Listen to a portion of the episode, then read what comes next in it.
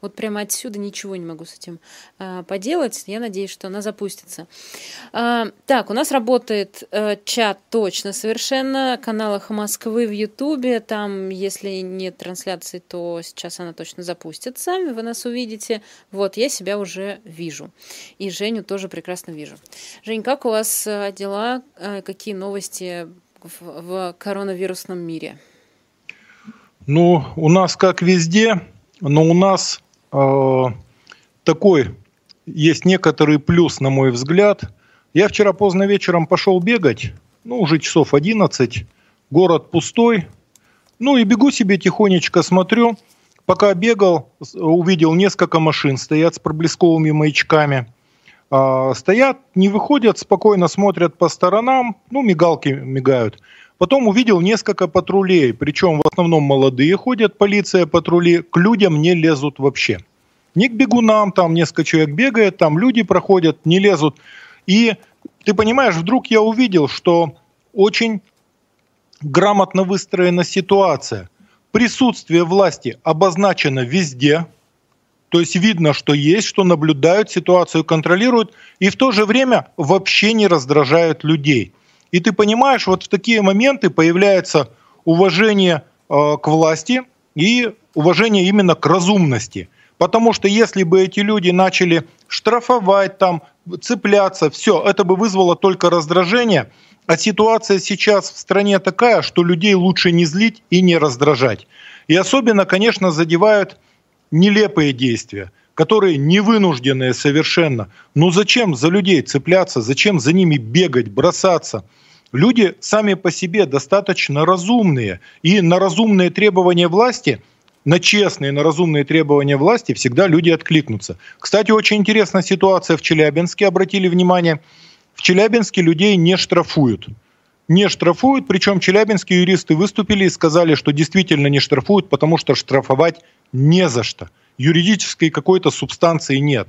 Вот. Но, тем не менее, абсолютное большинство сидит на карантине, никуда не вылазит, город пустой, ну, машины ездят, там изредка пешеходы, я вот сейчас до студии шел, ну, э, скажи, пожалуйста, э, я по поводу, вот возвращаясь к гражданам, например, э, если я правильно понимаю ситуацию, вот, например, в Москве, которая сейчас является таким первопроходцем по всем мерам, ну и, собственно, самым большим очагом коронавируса в России, здесь, в общем, вряд ли можно сказать, что люди так вот прям дисциплинированно соблюдали всю самоизоляцию. Даже сейчас, когда начали вводить все штрафы и так далее, вот сегодня видела людей на улице с детьми на велосипедах. Ирина, невозможно запретить людям работать и не платить им деньги. Ну невозможно, не имеет права ни одно правительство в мире идти на такие меры. Если ты запрещаешь людям работать и запираешь их дома, ты должен оплачивать их вынужденное сидение дома. Называть вещи своими именами и глядя четко, глядя прямо в глаза людям, говорить, что происходит, почему эти меры необходимы и почему ты, как власть, берешь на себя издержки. Только так может выглядеть договор. А по-другому не может быть, что вы тут дома посидите, как-нибудь там сами, в общем, денег нет, но вы держитесь. Мы это все проходили. И возникает самое главное, когда все должны быть вместе, в этот момент вдруг возникает абсолютное недоверие к власти. Причем это недоверие власть заработала и заслужила. Поэтому возникает такой диссонанс. Но смотри, ну с чего вдруг в Москве начали крутить людей, которые выходят гулять с собаками? Ну, это был один случай, насколько Нет, нет, нет, нет, нет, Ирин, это был не один случай. Случаев много, они уже появились на Ютубе, посмотрите потом. Вот. А для чего в одном из городов 20 человек нарушителей отловили и заперли их в одну камеру, в один обезьянник посадили. Ну для чего? Ну это же дикость, это невынужденное совершенно действие. С любым можно было разговаривать, им можно было маски раздать, их можно было настыдить и снять эту проблему. Но вместо решения одной проблемы создали несколько больше. И, конечно, вот эти неразумные действия власти, они приводят ну, к обратным результатам и к раздражению жителей. Сейчас нельзя раздражать людей, не та ситуация. Но нет ли у тебя ощущения, что власть, в принципе, сейчас очень осторожно действует? То есть даже вводя в Москве электронные пропуски, вот эти, которые нам нужно теперь оформлять, э, чтобы поехать на работу, все равно это все носит скорее уведомительный характер. То есть э, тебе сразу приходит ответ, да, окей, вот ваш код. А уже потом, если что, можно будет проверить. То есть, в принципе, все равно жести никакой нету. Ну, если ты живешь в Москве и говоришь, что жести никакой нету, то мне остается только тебя слушать и говорить, ну, если Ирина говорит, что в Москве нормально, значит нормально. Ну, это мы посмотрим, конечно, как оно будет после среды, когда уже без пропуска нельзя будет на улицу. Я имею в виду, что все равно это потихонечку вводится. То есть есть ощущение, что с нами как-то очень аккуратно пытаются работать. Я вот к чему. Понимаешь, я совершенно искренне не считаю, что власть разумнее граждан. Вот я не считаю так, и жизнь показывает, что это действительно не так. Вот, поэтому э, я считаю, что с людьми, с гражданами своей страны надо разговаривать уважительно и честно, и тогда можно требовать отдачи какой-то. Угу. Ну и давай еще раз тогда я задам этот вопрос. Считаешь ли ты, что власть с нами разговаривает честно? Нет, не считаю. Но с другой стороны, я полагаю, что у них тоже не разбериха. Я полагаю, что тоже не разбериха, не просто так сегодня Собянин э, попытался найти объяснение тому, что идет серьезный рост в Москве. Он сказал, стали лучше тестировать. И То почему? Есть я не думаю. Ну. ну, да, я не думаю, что это связано напрямую с этим, но если действительно начать тестировать, то мы увидим другую ситуацию. Но меня озаботила еще одна история, что вслух, а, уже Китай заявляет вслух, что приезжающие из России китайцы наполовину, ну, большая половина, э, ну, коронавирус. У большей половины коронавирус находят те, кто приезжает в Россию. Обрати внимание, они живут у нас в России, у них нет никакого коронавируса, пересекают границу с Китаем, моментально выявляют, и оказывается, что коронавирус. Но они же живут в Приморье, там вместе с нашими людьми рядом. Здесь у нас огромный поток людей из Китая. Следовательно, ситуация немножко не такая, как она звучит ну, в официальных СМИ. Ну, увидим, поймем. Ну да, э, Китай действительно говорил о том, что привозных случаев у них э, в какой-то момент стало больше, чем внутри. Э, интересно, правда, насчет тестирования. Вот мне кажется, очень показательный пример, печальный, но показательный. Это Максим Шевченко, который добивался э, тестов и э, госпитализации, и ничего у него не получалось. Только после того, как он пришел в платную клинику, и там ему сделали снимок, определили пневмонию, и только там уже вызвали скорую помощь. Мне кажется, это совершенно какие-то чудовищные вещи. То есть понятно, что... Ты представляешь, это Максим Шевченко, вот которого именно. в лицо полстраны знает. А, но, Ирина, обрати внимание, многие ведущие специалисты, вирусологи сказали, что все, инфекционная пневмония, это практически все можно считать коронавирусом на сегодняшний день. То есть это объединяется. Ну, ну и, и здесь тоже об этом сказали, что, э, ну, с другой стороны, нам же начали объяснять, что э, то есть уже даже не, не по тестам определяют, а просто по признакам. То есть даже не тестируют, а по признакам определяют. Слушай, ну вот это все. на самом деле было очень смелое заявление, когда сказали, что мы в России можем без теста обходиться, а просто по диагностике, как в свое время в 19 веке земские врачи э, ну, ставили диагнозы. Вот. Э, ну, такое ноу-хау, то есть в мире пожали плечами, удивились, на самом деле тестируют все. Но с другой стороны, если быть честными, ну, видимо, действительно так ситуация ну, выглядит. Кстати, знаешь, очень интересно, я бы порекомендовал – ты Марка Гарбера сама лично знала? Нет. А, очень серьезный парень, финансист. Он в свое время закончил второй мед, долго работал по специальности врачом. Известный в Москве человек. Вот. Он написал, как он заболел а, коронавирусом, что с ним происходило, что он чувствовал детально и а, особенности симптоматики. Можно нагуглить, это есть везде. По-моему, ведомости опубликовали, я не, сейчас точно не помню. Очень хороший материал, и он сказал, что в картине, в симптоматике а, возникают панические атаки из-за этого. Говорит, может быть, поэтому в мире такое отношение к коронавирусу, что а, возникает страх и паника у заразившихся. Очень интересный материал, то есть, когда описывает врач, человек, которого ты знаешь, совершенно разумный, трезвый человек, спокойно описывает, как он заболел, как он лечился, а, имеет смысл. Марк Гарбер – Да, э, ну, кстати говоря, тут сразу возникает вопрос, а как ты определяешь, э, вот сейчас же огромное количество разных самых текстов в социальных сетях, в разных э, СМИ, телеграм-каналах, э, люди, которые отрицают вирус, подтверждают вирус, э, говорят, что он там искусственный и так далее. Как ты отсеиваешь лично для себя, э, что чему верить, чему нет? А, Ирин, ну, во-первых, очень важная одна вещь, а, надо понимать, здесь очень сложно выстраивать какие бы то ни было конспирологические теории, потому что это, пожалуй, впервые в мире такая история, которая невыгодна никому вообще. Понимаешь, да? Вообще никому не выгодно, пострадали все. Это первое. И на уровне правительств всех стран это понимают. Вот. А, второе. Конечно, я смотрю э, очевидцев, я знаю, кто в какой стране из журналистов живет. Мне когда пишет Никита Небылицкий, который торчит в Испании – я ему доверяю, потому что он серьезный журналист, э, у него есть свое мнение, он настоящий, у него школа за плечами. Когда пишет из Италии Андрей Мальгин, я ему доверяю, я понимаю. Когда пишет Кох, я тоже понимаю, потому что Кох, он въедливый и скептический такой. То есть, э, ну, естественно, переводы основных статей смотрю, ну, как все. Угу. Ну, ну, просто чтобы как-то ориентироваться людям, потому что, честно говоря, очень много стало всего, и, э, ну, такое поползло, ну, разное, скажем так, э, ну, понятное дело, что мы не так много знаем про вирус. Мы, это я не говорю нас с Женей э, Ройзманом, а даже вирусологи и а, люди, которые разбираются и специалисты, но сейчас уже очень много всяких разных текстов, которые, ну, совершенно непонятного свойства, качества и, и, и даже цели. Ирин, а, да. а, значит, смотри, э, ведомости. Марк Гарбер, а, как я болею коронавирусом. Угу.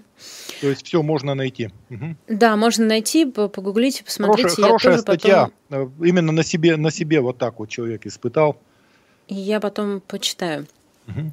А, был ли прием? Ну, понятное дело, что прием у вас опять по телефону.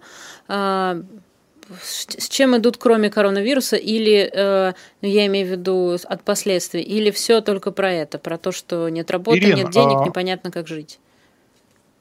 Вообще это основная тема, но мы по приему обнаружили еще. Звонят много людей, очень много, но нет личного приема, нет возможности сесть, сесть, разговаривать глаза в глаза, и многие люди прекращают общение, говорят, мы подождем. То есть все-таки в этих приемах есть еще какой-то мощный психотерапевтический эффект, потому что когда идут к человеку, которого знают, совершенно точно знают, что выслушают, постараются помочь, там, ну, э, это на самом деле дорогого стоит, ну, а просто перегрузить свою проблему по телефону э, не каждый берется. Но э, очень много вопросов общежития появилось, очень много вопросов общежития. Не всем в жизни повезло, э, и э, когда возникают проблемы, э, ну, вылезают такие скрытые, скрытые вещи. Ну, я, представляешь, я вот сегодня сел, э, станок поставил, велосипед поставил в станок, сел крутить. Сел крутить, а станок электрический, он шумный. Но мне крутить-то просто так, ну, представляешь, сидеть велик, крутить в стену, смотреть скучно. Я включил телевизор, который вообще никогда не включаю. Станок шумный, и я сделал телевизор погромче. Минут через пять меня начала мучить совесть. Я звоню соседу. И говорю, слушай, я тут кручу вел, он гудит сильно. И я говорю, телек включил погромче.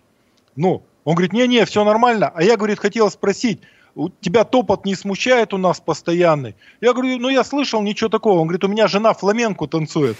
Я говорю, пусть танцует нормально. То есть, и понимаешь, вот уважительное отношение к соседями, соседями предупредительное, оно тоже дает возможность нормально выживать.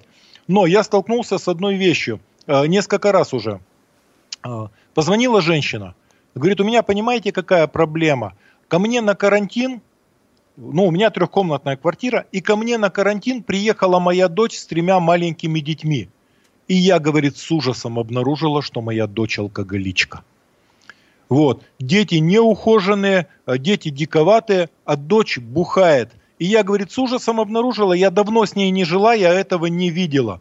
Но она говорит, что в опеку звонить? Я говорю, не вздумайте звонить в опеку, потому что вы сейчас попадете в ситуацию, детей изымут, и что вы дальше будете делать?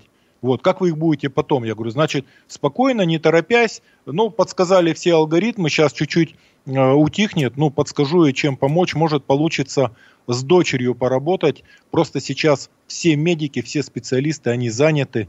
И сейчас всем с коронавирусом, всем не до этих мелочей. Но мы тут отвозили маски в онкологию, э, в нашу, обратили внимание, толпа народу, все вокруг забито – очереди, народу очень много, машины из области э, все-таки в онкологию едут, несмотря ни на что. Вот. Ну, одеваться-то некуда, мы же понимаем, да, а, конечно. что любая плановая госпитализация по онкологии это на самом деле а, совсем такая история, которая должна состояться. И э, вот сейчас очень много всяких разных историй о том, как э, люди не получают реабилитацию э, там, или не получают лечение ровно из-за того, что либо больницы переполнены, либо перепрофилированы, э, либо у людей очень слабое там, здоровье, они могут подхватить, или еще что-то такое. Ирин, Это... Ирин, к тому, что ты говоришь, еще более сложные возникли ситуации. Вот Лиза Краюхина, на которую всем миром собирали, и э, на которую все, договорились, э, Лисин сказал, я закрою. Э, договорились, в Америку лететь невозможно, договорились с одной клиникой в Москве, здесь в Екатеринбурге договорились еще с одной клиникой, что если привезут лекарства, то не надо никуда ехать, поставят здесь. И представляешь, все остановилось, клиники на карантине. Ну, там есть небольшой еще люфт по времени, там я надеюсь, что все успеем, но тем не менее. Ну и сбор по детям сейчас, несколько серьезных сборов по детям по СМА, там Илья, Варя, э, на слуху ребята, э, все притормозилось. Ну, денег нет у людей, куража нет, там все сочувствуют, по 3 копейки как-то стараются переводить. Вот. А, смотри, что хотел еще сказать. Сейчас Интересно. одну секунду, прежде чем э, тут наши слушатели э, спрашивают, ты обмолвился, что, мол, отвезли маски в онкологию, спрашивают, где маски взяли?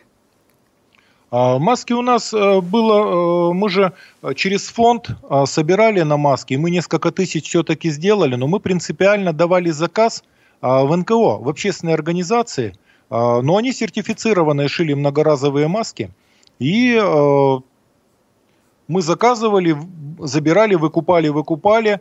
И я хочу сказать, что главврачи очень многих больниц по личным контактам звонят и говорят, привезите, у нас э, более-менее у нас все нормально, у нас не хватает, ни у кого не хватает костюмов инфекционистов, это первое.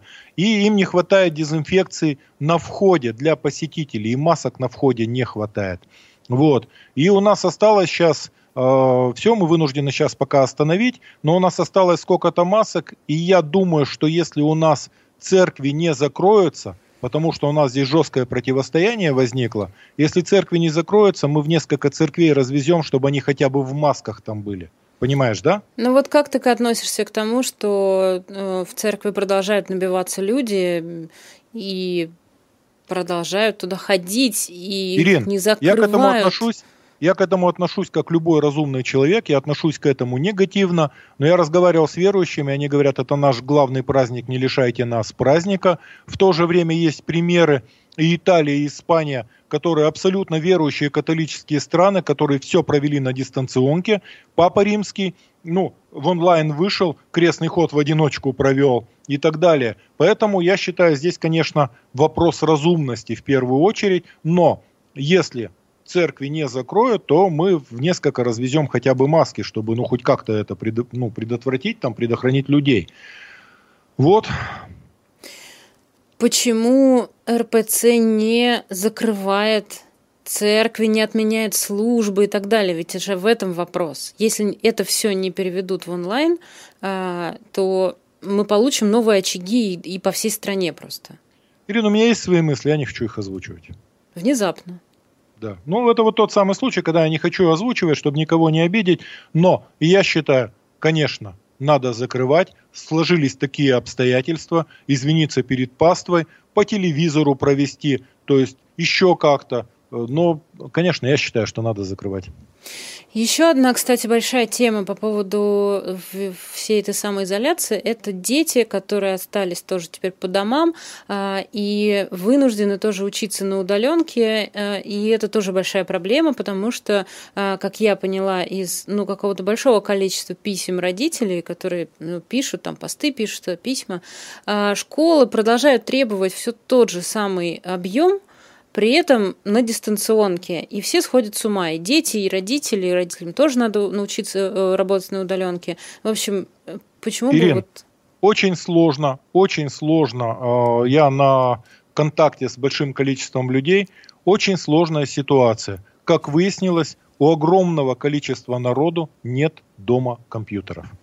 У детей у детей нет айпадов, нет компьютеров. Есть ситуации, где в семье один компьютер и несколько детей – огромная проблема и не получилось. Пока мы можем констатировать, что не получилось. Вообще, если называть вещи своими именами, то основная проблема карантина в России заключается в том, что у абсолютного большинства людей нет запаса, чтобы сидеть дома не работая. Ну просто нету этого запаса. Страна оказалась бедная.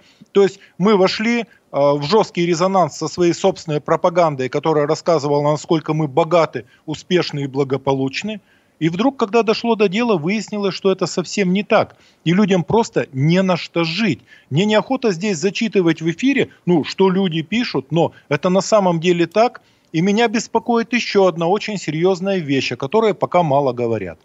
Начались кражи, которых не было очень давно. Начали снимать колеса, начали с машин снимать фары, причем это происходит в Москве. Э, ну, вон там в 150 метрах от резиденции Шувалова несколько машин раздели. Вот. А, происходит в Москве. Мало того, появились кражи, когда разбивают стекла машин и вытаскивают то, что есть внутри. Это старые наркоманские кражи, которых у нас не было лет 15.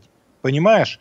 Вот. И поэтому я считаю, что патрули на улицах, а, патрулирование территории сотрудниками полиции, патрульными машинами имеет смысл. Главное, чтобы к людям не приставали, а обозначали присутствие власти и занимались не политическими историями, а непосредственно своей работой. Вот это сейчас очень важно, и за этим имеет смысл следить, потому что появилось уже сейчас много голодных людей. Пока они выпрашивают продукты у пятерочек, пока там их друзья где-то кормят, в какой-то момент они пойдут воровать и грабить. Это тоже надо понимать. То есть это издержки карантина, и власть обязана это просчитывать, но я думаю, что это держат в голове. А если в цифрах, то вот буквально полчаса назад у нас это было в новостях, а, а, вот РБК со ссылкой на опрос а, компании Online Market Intelligence и Центра социального проектирования платформа, значит, они провели опрос, по которому у них получилось, что около 46% россиян, они, вот эти 46%, боятся, что им перестанет хватать денег даже на еду. А, у половины работающих россиян снизились доходы, и, э, вот, и ну, почти половина просто боятся, что даже на еду не хватит, ну, не будет хватать через какое-то время. Ирин, ну представляешь, огромное количество народу неожиданно остались без работы.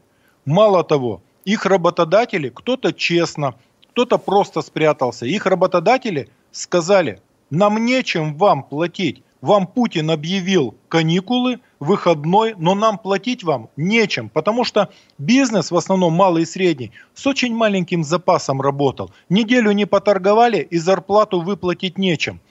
Эти люди остались без работы, они остались без денег. И если где-то еще что-то дышит, то эти люди перестали покупать. Они перестали покупать. Эти бизнесы закрываются тоже. Тоже люди оказываются на улице и тоже перестают покупать и остальные бизнесы тоже исчезают. Представь себе ситуацию. Сейчас а, было письмо, как, которое подписали ну, все наши крупнейшие известные писатели, там Улицкая, Дима Быков, там Гузель Яхина, Водолазкин, Акунин и многие-многие другие. Вернуть книжные магазины. Представляешь, какая это была индустрия востребованная. Книжные магазины все были битком до последнего дня. Но если не работают книжные магазины, разоряются издательства, понимаешь?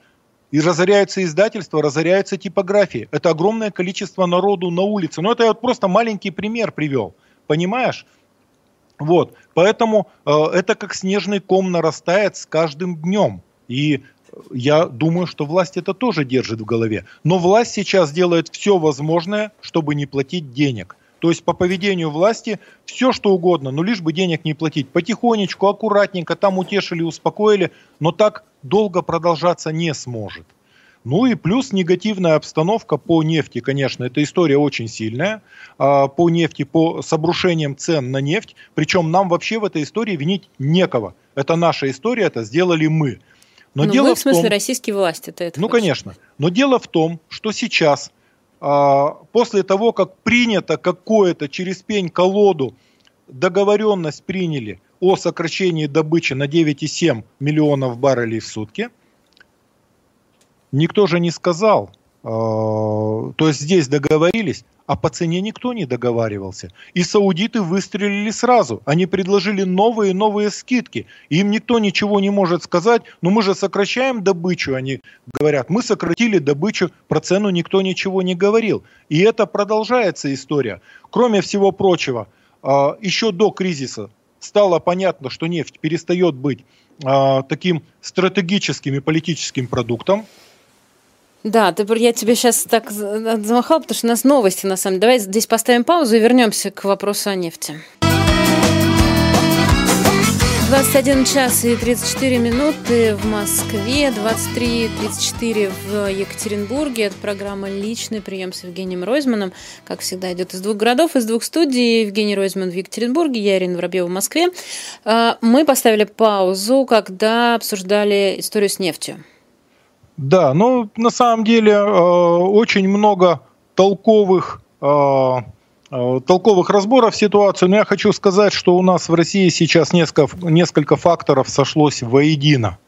Вот. И то, что нам очень сложно, в отличие от многих богатых стран, нам очень сложно выдерживать этот карантин, самоизоляцию, падение экономики, плюс еще нефть, которая у нас такая бюджетообразующая, проблема с газом свои проблемы, и поэтому, ну, есть о чем подумать. Но на сегодняшний день я, конечно, считаю, что имеет смысл вообще сейчас пересматривать бюджет, избавляться от многих военных расходов, смотреть все, что можно притормозить и, конечно, поднимать максимально социальную сферу и, конечно же, прямые выплаты людям. Во всяком случае, во время сидения на карантине, плюс освобождение, ну, налоговые льготы, налоговые каникулы, ну и все, что отсюда следует. Вот. Но это так, ну, это так, но вот тут все пишут про прямые выплаты, надо сказать, и многие в чате пишут, что очень-очень э, нужно э, какие-то выплаты людям срочно, потому что действительно деньги заканчиваются, и это очень-очень страшно. Ну, и это еще, знаешь, ощущение, что твоя страна с тобой, что тебя не забыли. Это очень важное ощущение, что стране для тебя не жалко. Да, ну и э, знаешь, вот у меня все больше ощущений, я вижу это в, тоже в своих лентах, что Москва не только главный очаг коронавируса, в смысле, что у нас больше всего заболевших, но и э, проскакивают такие, что вот ладно, в Москве вы там своих спасете, мол, по безработице выплатите, а как вся остальная страна будет жить непонятно. Это правда, да? Мы же не знаем, как Ирина, будет жить вся а остальная страна. Есть такое, есть такое отношение к москвичам. Я неожиданно у одного известного хирурга в Вологде увидел – он говорит, ну, вы что, не понимали, что это такое? Вы сейчас, говорит, сюда понаехали, мы вас тут тоже сейчас будем понаехавшими называть. Это некрасиво, это нехорошо. История с тем, как Иваново закрыла въезд для москвичей, многие города вдруг так, это некрасиво и нехорошо. Мы одна страна. То есть, и, конечно, это наши общие беды, наши общие проблемы. И, конечно, это, ну, надо по-человечески относиться к друг другу и, конечно, как-то достойно пережить это время. И особенно самая для меня болезненная история была, что у нас, что в Украине, когда начали кидаться на заболевших, говорить, вы нас тут всех позаражаете, не пропускать автобусы, э, пикеты, камни кидать в стекла. Но это даже не средневековье, это немножко раньше еще. Вот. Это дикая история, и нечеловеческое. Люди не имеют права так себя вести со своими соотечественниками, но особенно попавшими в беду. Ну, а те, кто находится за рубежом, про них тоже писали очень много гадостей, говорили, мол, что вот вообще-то поперлись, есть деньги, значит, на остров съездить, значит, вы там и торчите, не надо нам сюда заразу привозить. Потому Ирин, что... смотри, я хочу сказать следующее. У меня очень много обращений в личку отовсюду, и из Нью-Йорка, и из Бангкока, э, наши соотечественники. Конечно, это история, когда из Нью-Йорка ушел пустой самолет, 50 человек забрали только с московской пропиской. Представляешь, что это такое? Когда твоя страна забирает людей только с московской пропиской. Наши сидят в Бангкоке, наши сидят в Индии, э, нога, куча народу. Куча. Но... Вот из Нью-Йорка тоже этот был рейс, где, да, только да. москвичи. Какое-то движение, какое-то движение маломальское началось, но очень много наших за рубежом, и это, конечно, негодование. И особенно, когда вдруг 14 транспортных самолетов уходят в Сербию, там, в Италию, в Словакию, еще куда-то, и своих не забираем, ну, это некрасивая и нехорошая история. Э, и э, ты понимаешь, еще я встречал негативные отзывы, вот о чем они поперлись. Слушай, когда у людей во-первых, не все понимали, пропаганда же работает, что все спокойно, все нормально. И когда у людей вдруг какие-то путевки за 3 копейки, кто-то вообще первый раз поехал, понимаешь? Ну и хорошо, да, они сглупили, но из-за того, что они глупые, нельзя же их бросать. Это наши соотечественники. Да, Слушай, мне тут поправляют, извини, пожалуйста, мне тут поправляют, что это Москва закрывается для других регионов. Да, действительно, у нас э, машины с э, другими номерами, не московскими, проверяют. Я, правда, не очень понимаю, по каким критериям они будут пропускать, по каким не будут. Я не знаю и не понимаю, как это работает вообще.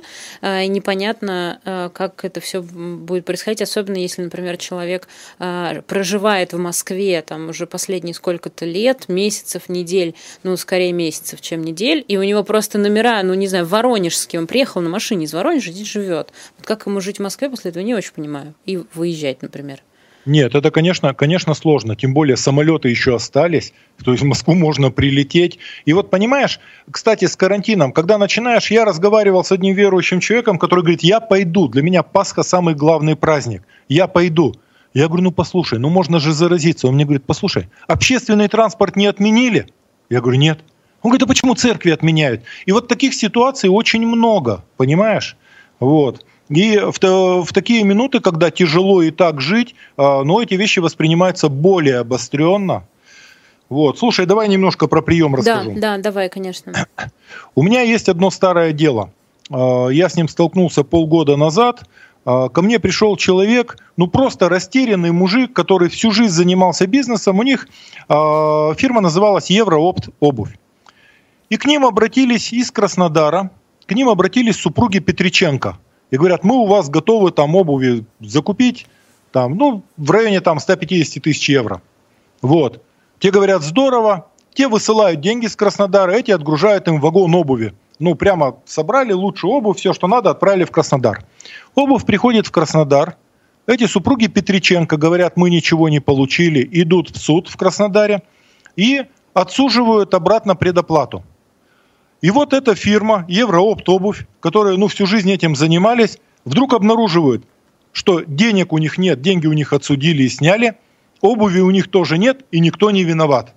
Вот. И это произошло в декабре 2016 года. Но это Краснодар. С огромным трудом удалось возбудить уголовное дело. Про кубанское правосудие, ну, это стало мемом. То есть все знают, что на Кубани совершенно своя юрисдикция.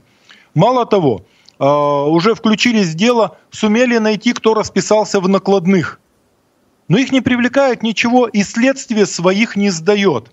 И вот это чисто кубанская такая история, и невозможно пробиться. Я в следующий раз просто найду фамилии следователя, прокурора, ну, озвучу их на всю страну, потому что это э, не, не единственная подобная история. Вот дело Петриченко в Краснодаре. Петриченко и поставляли евроопт обувь.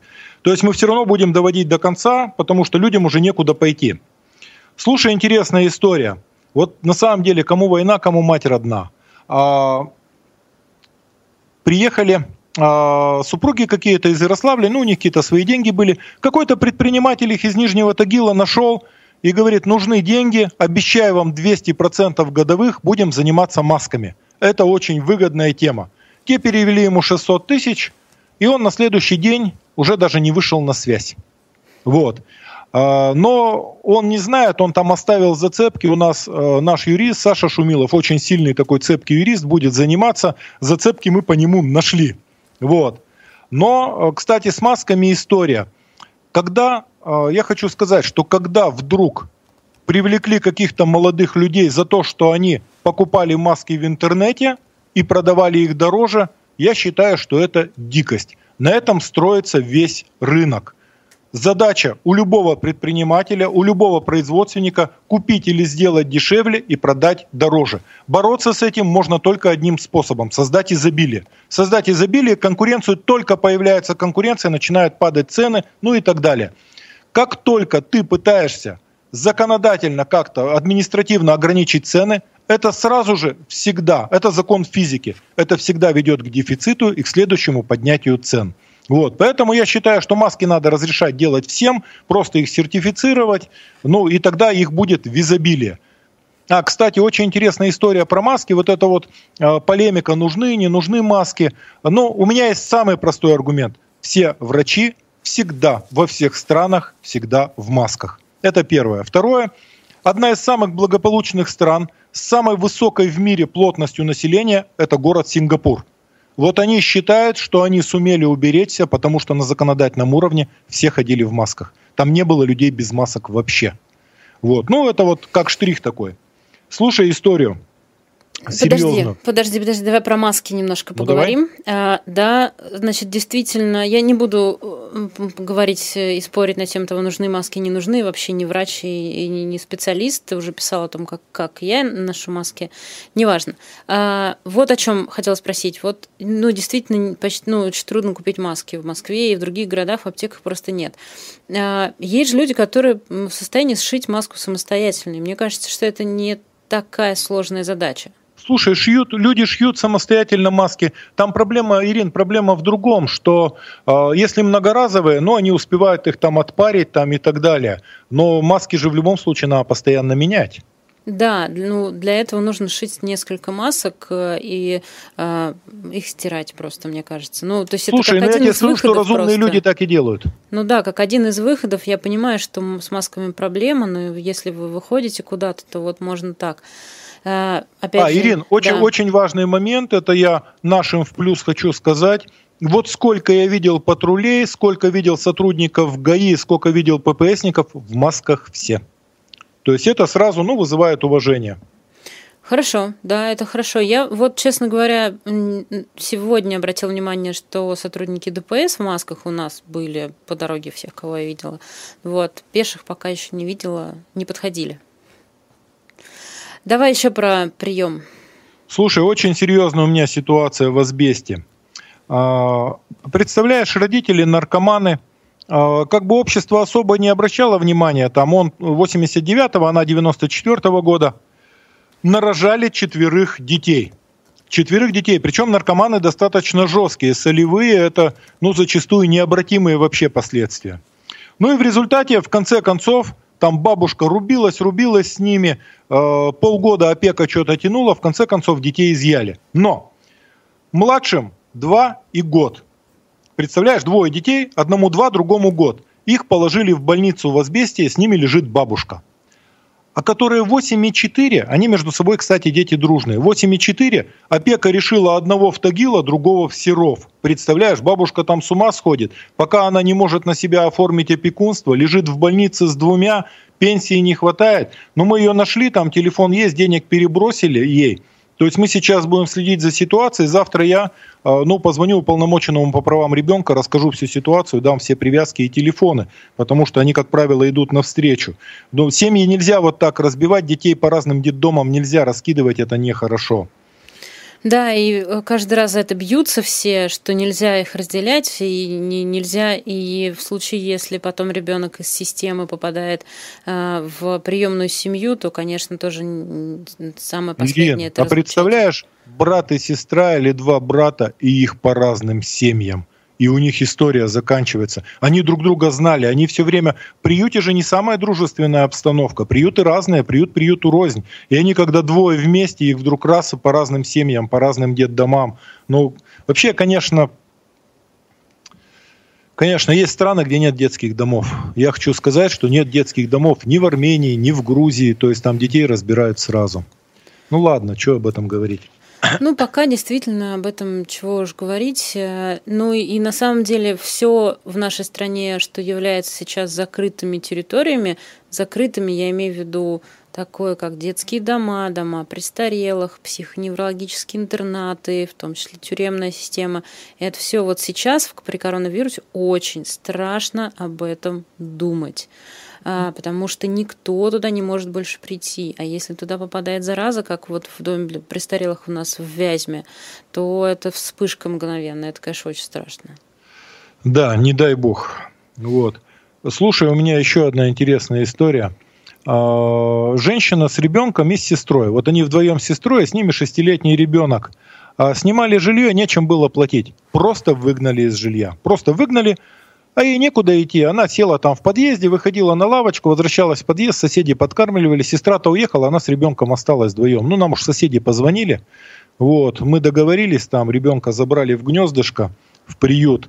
Ну, посмотрим, что и как можно будет помочь, тоже следим. Но я подозреваю, что такие ситуации сейчас будут появляться. То есть тоже хорошо, что им есть хоть куда позвонить. Да, но куда идти непонятно вообще. Но самое интересное у меня было, мне позвонил парняга, серьезный парень, известный, он был чемпион России по боксу, э, ну, тренировал, но последнее время просто работал в такой компании, вот. Ребенок маленький, он говорит, я вообще не понимаю, что делать, у меня управляющая завтра отключает свет, управляющая компания, потому что у меня задолженность там 20 тысяч, но мне негде вообще взять деньги.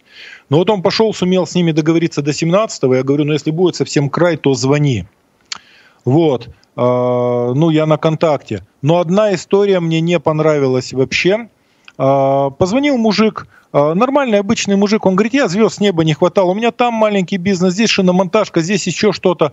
Ну и, и говорит, обрушилось разом все. Но я, говорит, занимал деньги. Занимал деньги у серьезных парней. Они приехали, говорят, деньги верни. Он говорит, а я не могу вернуть, у меня их просто нету. Ну и началось угрозы, то есть уже все по-настоящему. И у меня понятно, что с одной стороны соблазн такой, э, сказать, ну, выведи меня, да, я с ними там поговорю, но в таких ситуациях же всегда очень просто это звучит. Говорят, ну нет проблем, но если ты за него заступаешься, ну рассчитайся за него, да и все. Понимаешь ситуацию? Угу. Вот. И э, э, я посмотрю, можно ли эту ситуацию вывести в юридическое поле, как-то по-другому решить. Но ее в юридическое поле вывести сложно, потому что на словах договаривались. У них свои отношения между собой, договаривались на словах. И вот таких ситуаций, понятно, что я его не брошу, там попытаюсь что-то придумать, но таких ситуаций сейчас конфликтных будет все больше и больше. И государство будет жестче получать свои долги, и частники будут активизируются, будут жестче получать свои долги. И таких конфликтов, конечно, будет больше, и тоже это надо понимать. Но это жизнь, что ну, э, тут тоже вот когда говорят, что вот аренду требуют, несмотря на то, что заведение закрылось там или какой-то маленький бизнес, э, может быть, проще не требовать аренду, да, но только у, того, кто требует аренду, скорее всего, ему тоже нужно платить. Ирина, да, он может не быть... от хорошей жизни. А, но я тебе скажу еще одну очень сложную вещь. Вот сейчас управляющие компании активизировались, их немножко осадили, они не имеют права не выключать свет, ничего. Но в Челябинске ситуация, у них платежи упали вдвое. Представляешь, за жилье люди стали платить вдвое меньше. Это не потянут никакие управляющие компании, они начнут разоряться. А, по Екатеринбургу похожая ситуация, то есть ну, правда, власти говорят, если у людей есть возможность не платить, они не будут платить. На самом деле не так. Люди стараются платить и за жилье. Добросовестные все стараются платить. Не у всех есть деньги. Но управляющие компании, ТСЖ будут попадать в очень сложные ситуации. Но самое главное другое. Попадут в сложную ситуацию водоканалы. Вот это, вот, вот это будет очень серьезно, когда системы жизнеобеспечения, когда у них не будет денег. Вот это вот серьезно. Но я думаю, что те, кто во власти, они не могут, особенно на среднем, на низовом уровне, кто непосредственно работает, они, как правило, ситуацию знают, они не врут, они докладывают. Вот. Эта экономическая ситуация, она не должна становиться политической, то есть их надо как-то эти ситуации решать. я считаю, пересматривать бюджеты. Надо пересматривать бюджеты, забирать у военных – просто забирать у военных. Ситуация поменялась, на нас никто не нападает, мы не ведем никаких боевых действий, мы не обороняемся. И когда вдруг радостно сообщают, что у нас появились новые танки, что у нас два вертолета-носца заложили, я считаю, это вообще не повод для гордости, не предмет для гордости. Я считаю, что все эти траты имеет смысл отставить. Но как сейчас э, забрать у военных, если э, военные это как раз та самая сила, которая, э, на которую власти рассчитывают в случае, если им придется вводить ЧС, ЧП там, и так далее? Слушай, ты знаешь, всю жизнь все рассчитывали на военных, все императоры рассчитывали на гвардию, все рассчитывали на военных, все перевороты в конце концов совершала армия. Всегда и везде. То есть или переходило на сторону мятежников. Оно так и получалось всегда. Поэтому, я считаю, надо просто честно себя вести, честно разговаривать со своим народом. Ну и это как-то минимизирует вот подобные издержки. Ну я так вижу. Угу. А есть ли еще что-нибудь э, с приемом? У нас просто еще есть несколько минут об этом поговорить. Ирин, а, с приема много. Давай поотвечаем на вопросы. Давай я несколько слов еще скажу, что обратите внимание, чем занимается фонд Ройзмана. Просто в любом поисковике найдите, посмотрите, где хотите, можете участвовать с нами. И от вас еще приму любые подсказки, где что еще можно сделать, в чем поучаствовать. Зайдите на сайт фонд Ройзмана, посмотрите. Вот. А, ну и прием также будет у нас в пятницу в режиме онлайн, но мы там дадим Давай поотвечаем, Ирина, на вопросы. Ну, тут вот э, пишет, что э, когда мы опять обсуждали, что у людей не будет денег, нечего будет есть и что будет дальше, а, начали сравнивать с 90-ми э, годами. Вот насколько тебе кажется это сравнение корректным вообще? Ирина, на самом деле в 90-х годах ну, развалился Советский Союз, оставив после себя огромное количество долгов, кучу необеспеченных совершенно денег, но было трудно, но появлялась перспектива, и страна откровенно вставала на ноги, и была перспектива, и была свобода.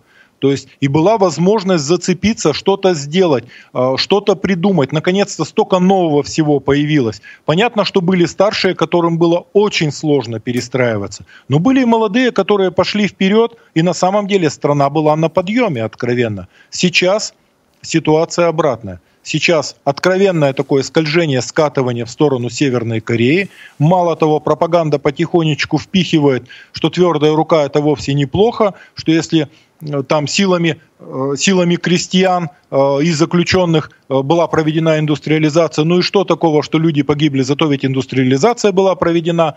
И самое страшное в этом, что оправдывая прошлого людоеда, ты развязываешь руки сегодняшнему тирану. То есть это на самом деле вещь очень опасная, вот это впрыскивание вот этого яда. Поэтому 90-е, как бы они ни были тяжелы, это было понятно последствия чего, кстати, и падение нефти тоже, вот, но была перспектива. Сейчас перспектива это Северная Корея. То есть, ну, я очень жестко говорю, но скольжение, крен в ту сторону, мы его наблюдаем все.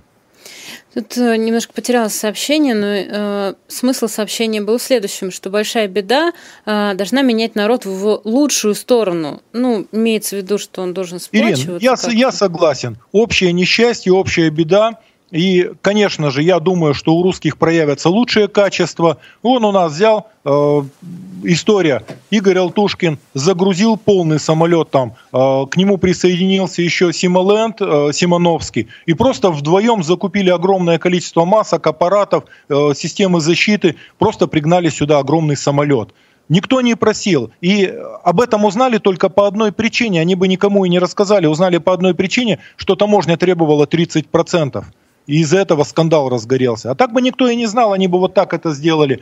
Куча народу, которых я здесь знаю, которые помогают, вкладывают деньги, ну и это на самом деле очень приятно. Но есть еще другое. Эти парни серьезные, там кто-то заводопромышленник, кто-то торговец, а я знаю людей, которые инвалид на костылях. Сидит такая Наташа и тихонечко шьет, шьет маски и людям раздает, понимаешь? И много таких на самом деле, поэтому так, такие вещи, как взаимовыручка, ну, какая-то ответственность перед страной, перед соседями, но оно русским присуще. И я думаю, что сейчас многие лучшие качества проявятся. У нас тут э, реплика есть, что зато в Северной Корее э, нет коронавируса. Может быть, есть, О, мы об этом не знаем? Еще в Туркмении нету. А, ну, может быть, действительно нету, а ну, может да, быть, ну, мы, мы не знаем как-то ничего об этом. А, да, много спрашивают о том, как в Екатеринбурге происходит вот это или то, то или иное. Спрашивают, дезинфицируют ли у вас улицы, подъезды, что-нибудь такое происходит, а то вот у нас периодически тут улицы моют.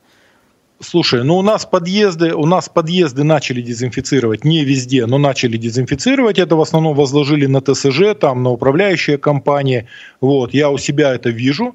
Вот, я сейчас шел, у нас улицы чистят, моют, у нас все-таки город убирается, у нас, ну, власть все-таки работает городская, это ну, это годами складывалось, и Екатеринбург в этом плане э, достаточно капризный город. Не дай бог там что-то не уберут, где-то что-то заметят, это, конечно, будет скандал. Вот. Поэтому, слава богу, города-миллионники все-таки, они э, огромное сосредоточение людей, власть никуда здесь не денется, власть будет стараться, и в городе все равно всегда будет тепло, свет там, э, ну, это очень важные вещи. За счет городов-миллионников в свое время страна устояла. Ну, еще, кстати, вопрос э, э, в том, в каком мире мы окажемся после коронавируса. И речь не только про глобальный мир, но и про нашу страну. Э, что здесь, скажем так, может быть изменится в лучшую сторону, как тебе кажется? Ирина, это будет, конечно, ревизия. Это каждый будет в душе проводить ревизию того, что произошло. Это совершенно точно. Смотреть на то, что произошло, как жить дальше. Очень много изменится. В частности, а, крупнейшие торговцы одеждой Великобритании просто закрылись. Мало того, они еще сказали, что возможно навсегда, потому что люди привыкают покупать онлайн. Понимаешь? С этим столкнутся все. С этим столкнутся рестораны, книжная торговля. А, все что угодно с этим столкнется совершенно точно. Но представь себе, у нас а, продажи ювелирки упали на 97%, а я думаю, что больше. Продажи одежды и обуви на 94%. Представляешь, сколько народу вообще без работы осталось? Это же очень много и мастера, которые годами ну, нарабатывали. Полностью ушел под воду туристический бизнес. Он ну, уже разумеется. в том виде, в котором был, его уже не будет никогда. И многое другое уже не восстановится. Но появится что-то новое – но экономику придется восстанавливать как после войны, это совершенно точно. Но есть люди, которые выйдут раньше нас, мы будем смотреть, что происходит у них, мы здесь не будем первыми, можно будет учитывать и позитивный, и негативный опыт. А, смотрел ли ты фильм Содерберга «Заражение»? Нет, нет. А, вот личная рекомендация, посмотри, а, потому что либо человеку сейчас, режиссеру, а, сейчас немножко неуютно должно быть, либо он ну, сумел как-то скататься в будущее, потому что он снял а, фильм про коронавирус. Это... Слушай, кинь мне, кинь мне ссылку, я буду э, вел крутить, ну, поставлю. Да, да, я тебе пришлю, посмотри. У нас минута до конца, э, даже чуть поменьше, давай я Ирина, ну давай тебе. я в несколько слов да. скажу. Смотрите, на самом деле ситуация сложная, и времена тяжелые, и, судя по ощущениям, все только начинается. Поэтому бывают такие периоды в жизни, которые просто надо пережить. И поэтому мы все в одной ситуации, поэтому я всем желаю стойкости, мужества, и, конечно, эти времена надо пережить достойно. Но когда-то они закончатся. Поэтому я надеюсь, что в конце концов все будет хорошо и желаю вам всем доброго здоровья. Спасибо большое. Это была программа «Личный прием» с Евгением Ройзманом.